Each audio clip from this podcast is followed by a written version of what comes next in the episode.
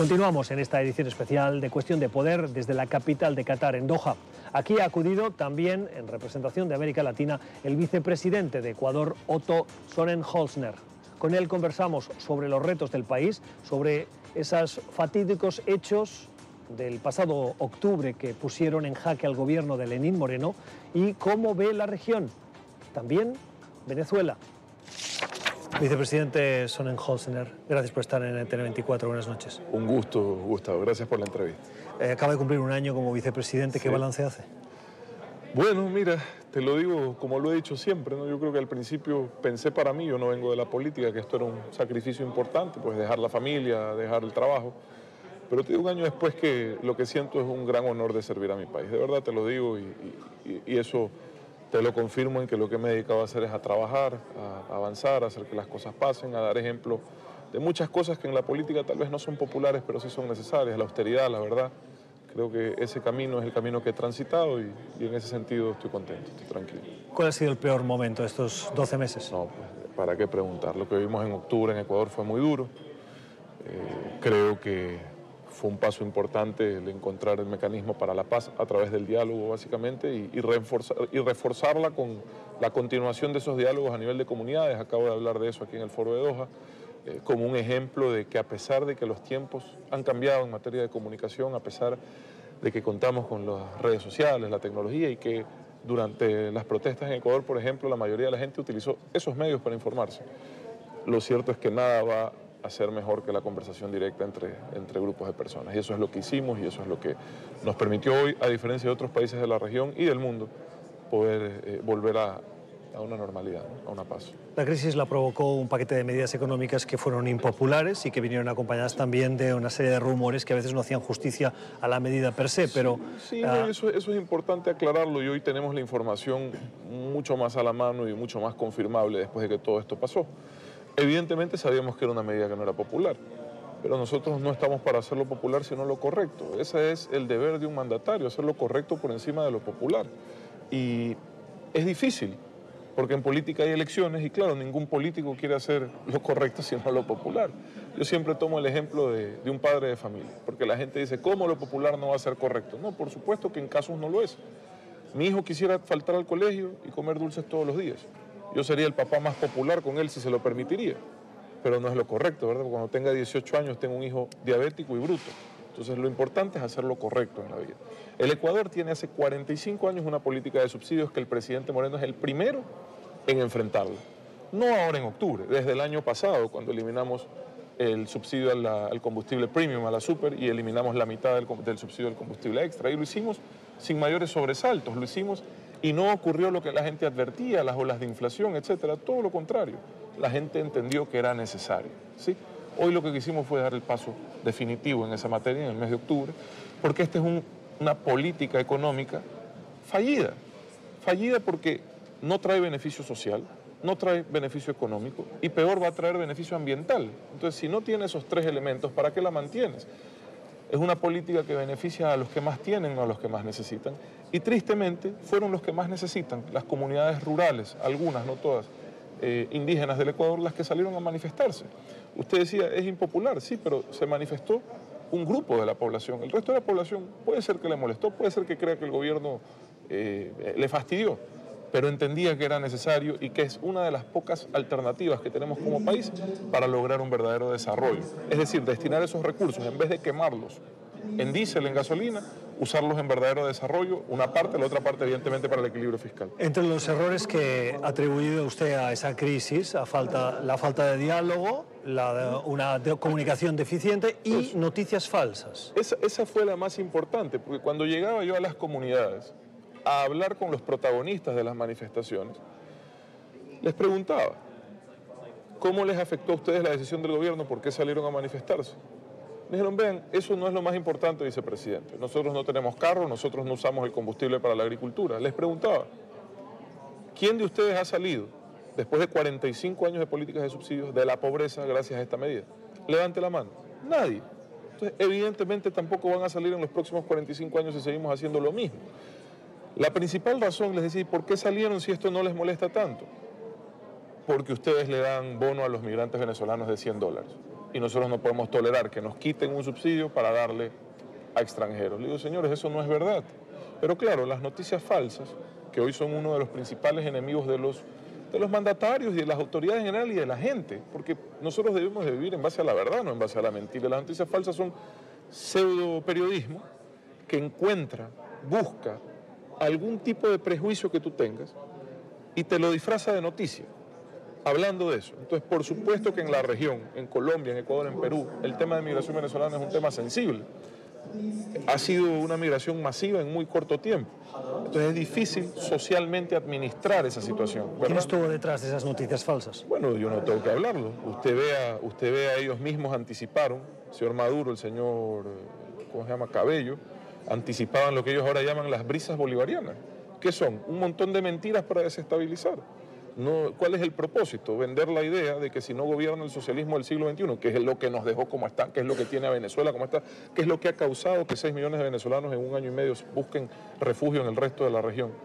Es lo, que, es lo que nos ha dejado en la región una situación complicada. Ellos quieren vender la idea que si ellos no gobiernan, sencillamente hay inestabilidad o incertidumbre. No es así y evidentemente tenemos que prepararnos mejor para combatir las noticias falsas. ¿Está el país ahora calmado? No, por supuesto y gracias a Dios. Yo creo que a pesar de tener la razón nosotros en tomar una decisión que es fundamental, que va de acuerdo con los compromisos de París, que nos permitía tener más desarrollo social, a pesar de aquello, siempre va a ser mejor tener paz que tener la razón. Así se lo digo con todo, con todo respeto. ¿Quién estuvo detrás de la violencia? Bueno, están identificados y judicializados, algunos de ellos inclusive detenidos. Pero usted vea, una cosa es protestar, y yo se los dije durante las protestas, quieren manifestarse. Yo les garantizo, les organizo la seguridad, si quieren hasta los acompaño. Pero otra cosa es salir a destruir, amenazar y secuestrar, perdón, inclusive cientos de miembros de la fuerza pública, lanzarles bombas incendiarias a su propio cuerpo, vivos. Perdóneme, eso no es protestar. Eso es terrorismo, dejar ciudades sin agua cuatro días. Eso es terrorismo. Eso merece todo el peso de la ley. Mujeres, policías secuestradas, amenazadas con violencia sexual. No hay derecho. ¿Cuál fue el peor momento para usted de esa crisis? No, todos los días fueron complejos. Yo se lo digo.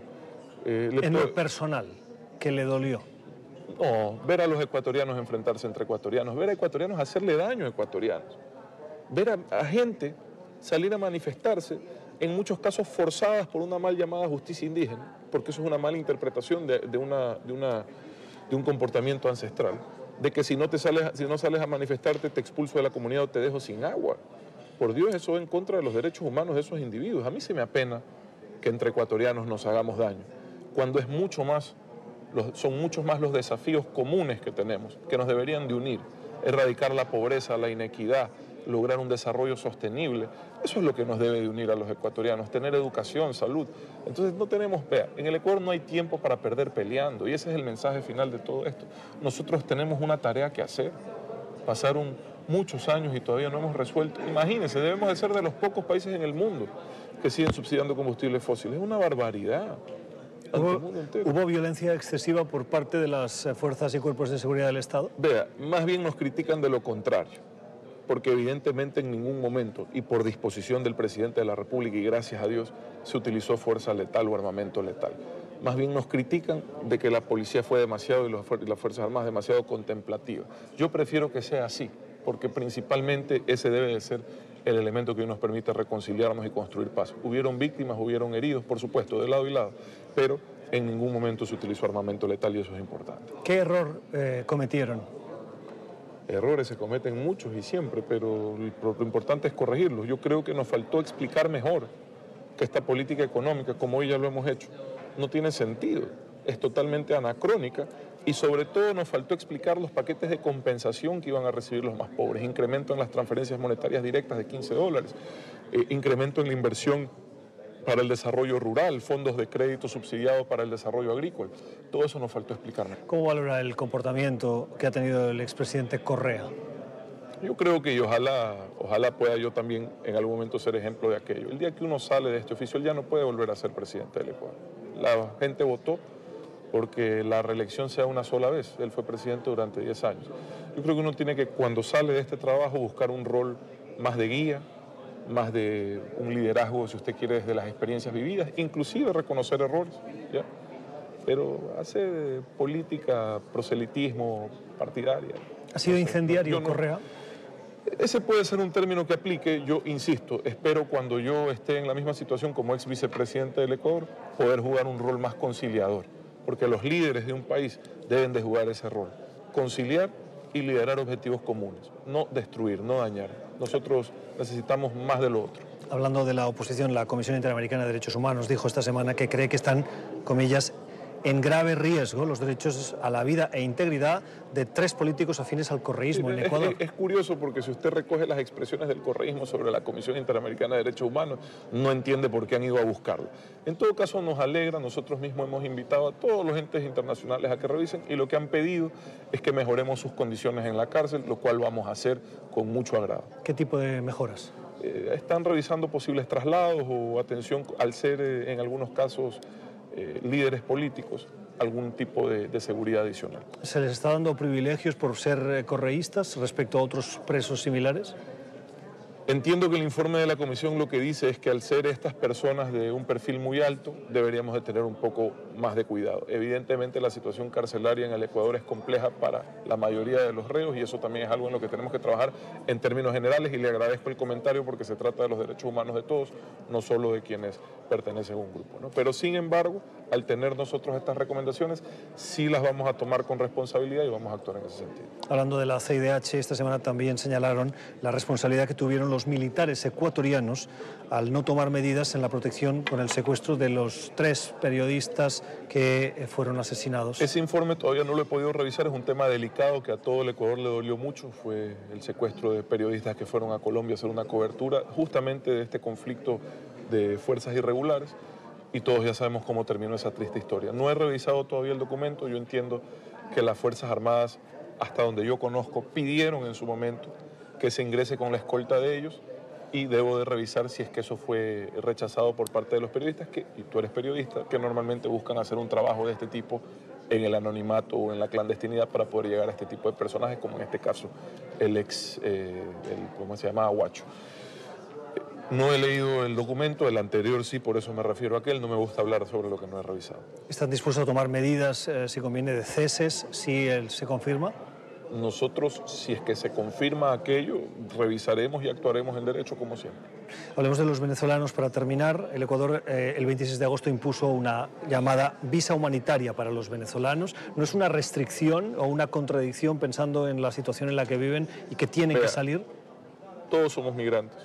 El Ecuador es un país de migrantes. No, pero no es lo mismo. todos, somos migrantes, pero... No, no, véame a mí, todos hemos salido de algún lugar o venimos de algún lugar entonces, la situación venezolana es delicada. Lo que le quiero decir es que tenemos primero que manejar un lenguaje súper cauto como gobierno también, porque hay mucha sensibilidad social con este tema, en el sentido de que en una economía, además que esté en una situación compleja, recibir en el caso del Ecuador medio millón de migrantes complica y genera cierta tensión social que nosotros como gobierno queremos cuidar. ¿Qué hemos hecho? Esto a todos, inclusive a Colombia, Perú, nos tomó un poco de sorpresa. Nosotros en el Ecuador teníamos leyes migratorias, tenemos todavía muy laxas, por usar algún término. El presidente ha enviado una reforma, pero lo cierto es que nosotros como país también tenemos una cierta capacidad para atender de forma adecuada un número determinado de migrantes.